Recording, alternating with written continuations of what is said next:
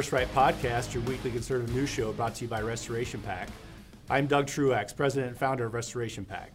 So today we're delighted to have our favorite pollster on, Robert Cahaly. We've had him on, on before because he's right a lot when most of the pollsters are wrong a lot. So, Robert, welcome to the show. Always good to be on the show. Good, good. So, thanks for coming. Well, so, um, you know, we continue to watch uh, the president flail around, and uh, it's uh, it's difficult for us patriotic Americans to watch. And uh, uh, you know, here we are, eight months out from a midterm. So, what's the current state of play politically in the country from your perspective? Yeah, there's a general lack of confidence in the Democrat brand. I mean, the, the, the brand has really suffered. What's happened uh, with Afghanistan kind of started it, where it, it just all kind of collapsed together, and people started to realize that everything they're doing is the opposite of what they want. I mean, that's that's what we keep getting is that there's this the government is in the middle of everything that we don't care about, uh, pushing uh, you know, uh, using the right pronouns, a, a, green agenda that raises their gas prices, paying people not to work, and the government isn't taking care of the things they ought to be taking care of, uh, keeping America strong uh, internationally, uh, people feeling safe in their homes from crime, uh, having their rights respected, and uh, being empowered to grow their families and their businesses. And it's just a complete. The Democrats have all that hung on them yeah, and, and that's why the, you see what you see now. Yeah, and so uh, my take on it, and I'd like to get your take, is so you, when you watch a political party kind of imploding in that way, and it's so obvious to you know most everybody that God, they're doing the exact wrong thing, like you said. Is that just the echo chamber inside there with their base, and they're just kind of wrapped up in it, and the donors and just a small group of people who just keep driving it that direction? Yeah, I think that has a lot to do with it. There's a, there's a great deal of money that is used to uh, fund these campaigns and fund this party, and so you know, most Democrats that are in like a swing district are faced with choice. I can alienate my voters, or I can alienate my funders, and it's a very difficult choice. And uh, you know the Republicans are to blame when they don't make the Democrats face that choice. Uh, and we've seen that in too many elections uh, in 2020 where they had that cho- choice and they weren't faced it. But no, the the Democrat Party has an element that fundamental element of it that is no longer the least bit in line with American mainstream. I mean, if anything, Pelosi and Schumer are trying to hold back a tide that is so much worse than they are. Yeah, which is ter- that's terrifying. You know, it's that tells you something. It's that, it's that bad. Yeah. So we're watching uh, Restoration PAC. We're always watching inflation and crime and this, you know, demonization based on your skin color and stuff like that. There's all these other issues, obviously COVID nineteen. Uh, you know, foreign policy failures. You know, what what are the issues that you're really watching most when you're going after your polling nowadays? Well, we see a lot uh, when people look at the uh, inflation, uh, especially, and, and, and, inflation, I guess, and gas prices are tied the hip.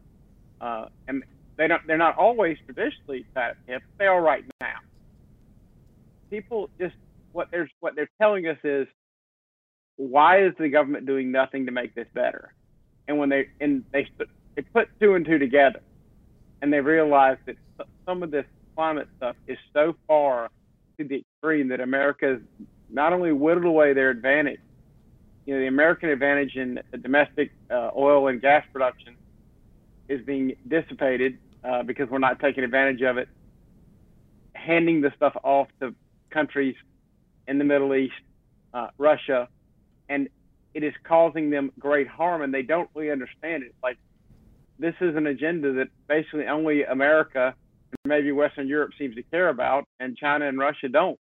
So how, how does that fix the globe? And about why is that making my life more difficult? That's what I keep getting. I mean, Americans want clean air, clean water, and, and, and you know they don't want toxic waste, but they're not going to pay nine bucks a gallon to get it. Yeah, right. And that seems to be to listen to the Democrats now. This whole concept of well, you know, there's sacrifices to be made, so just uh, sit down, shut up, and uh, make them, and uh, we'll let you know when this when you're when you're done with your with your sacrificing. And uh, yeah, that's just not going to fly.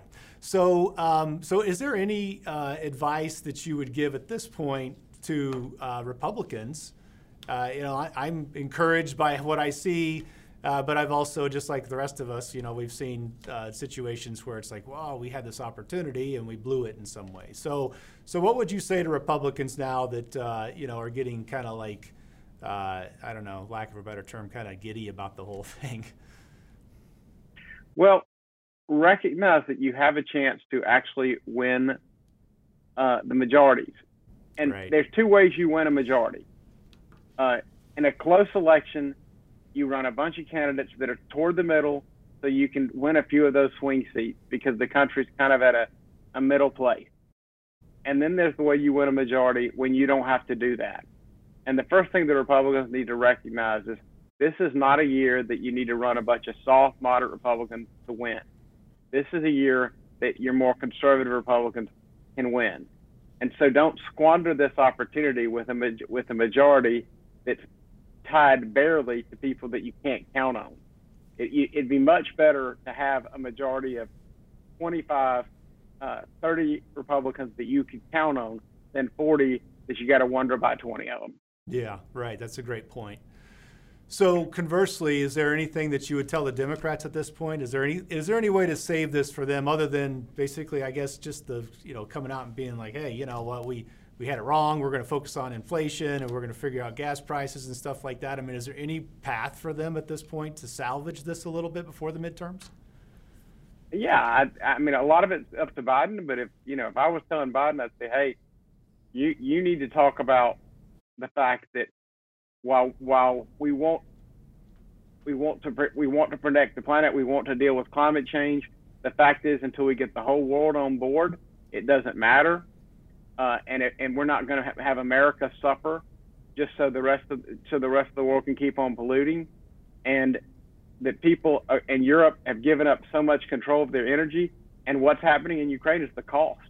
This is the cost of the green agenda, and and what what he could talk about is how we have to if good people who want democracy like America don't produce energy that we will sell you without strings, then you're not going to have democracy, and then you're really not going to have the people being able to choose what type of government they have. Therefore, you're never going to get the green agenda that you want in the long run. So address that, and also take a strong stand against China. Uh, you'd be surprised how fast the American public would rally if they saw Biden completely focused and fixated on restoring our economy as it re- relates to production of energy and dealing with China with with an iron fist. I think you'd be shocked at how quickly the polls would change for him. Yeah, we've had that conversation before about China. Is that I meant I wanted to ask you? Is there like one issue out there that that you see a lot that people just aren't uh, talking about enough? And and if it is, would it be China or is it something else? China is one of the few places that you have Republican and Democrats almost always on the same page. Uh, nobody is for China. No, everybody realizes the growing threat they represent. I mean, it, it is literally a few corporate masters and no one else.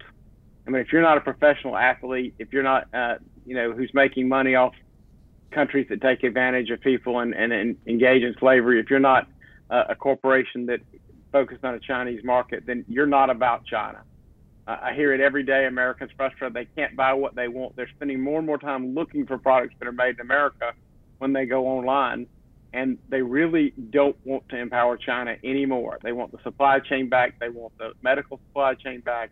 Uh, they want the, anything related to defending the country back.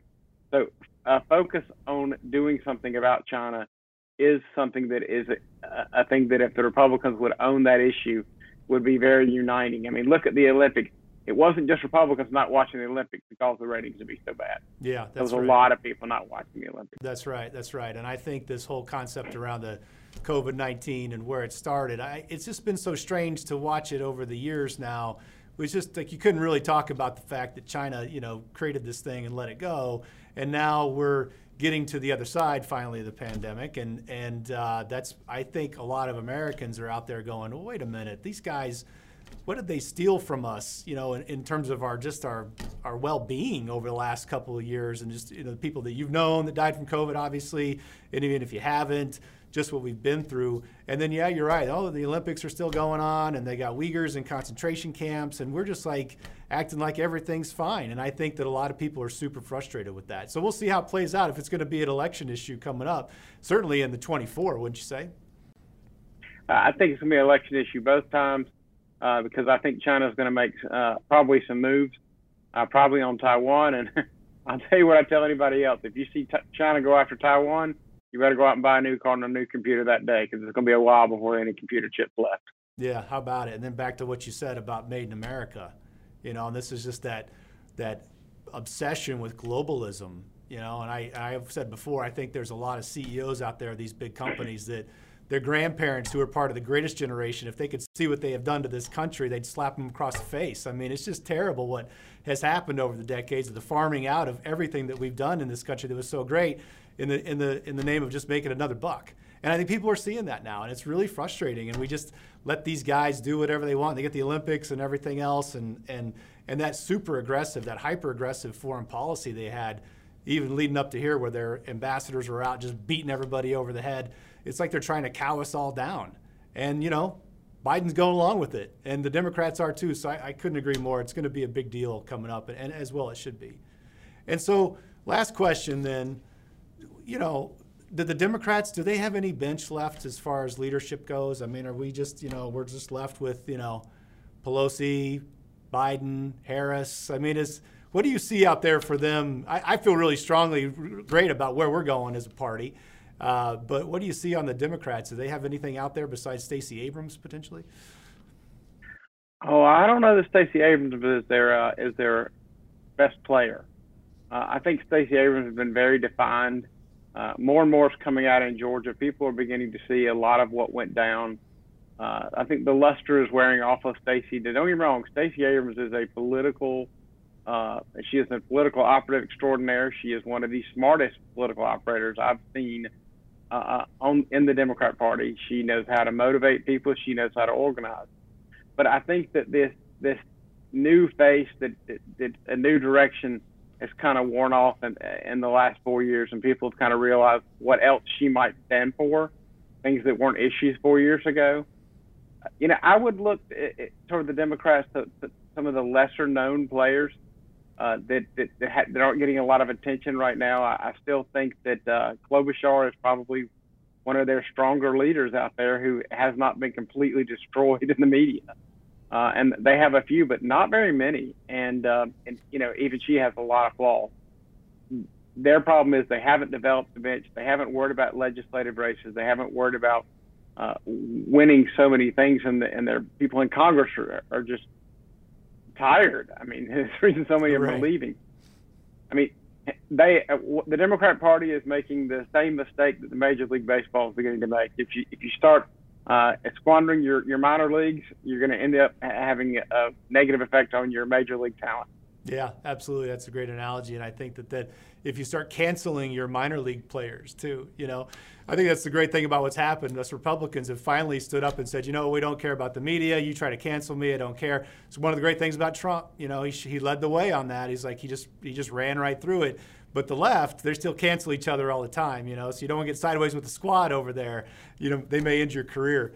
Uh, but you know, let them have it. Let them have it. I, it's, it's, it's, in some way, it's fun to watch. So, well, hey, Robert, really appreciate all the work you've done over the years and how accurate you are. And uh, looking forward to this next season that we're headed into. And I hope you're, you're dead on again.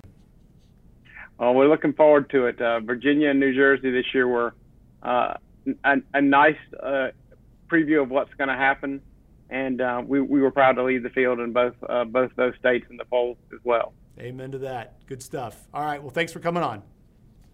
Thank you. Well, all right. That's our show for today. Thank you so much for tuning in and for supporting conservative media. Don't ever forget that by working together and staying diligent, we conservatives can bring our country back to true greatness. Until next week, let's all keep praying that God will continue to bless America. First Right, a new kind of news summary without the liberal slant. Every morning, in your inbox, always free. Subscribe by texting First Right to 30161 That's First Right, all caps, one word, to 30161.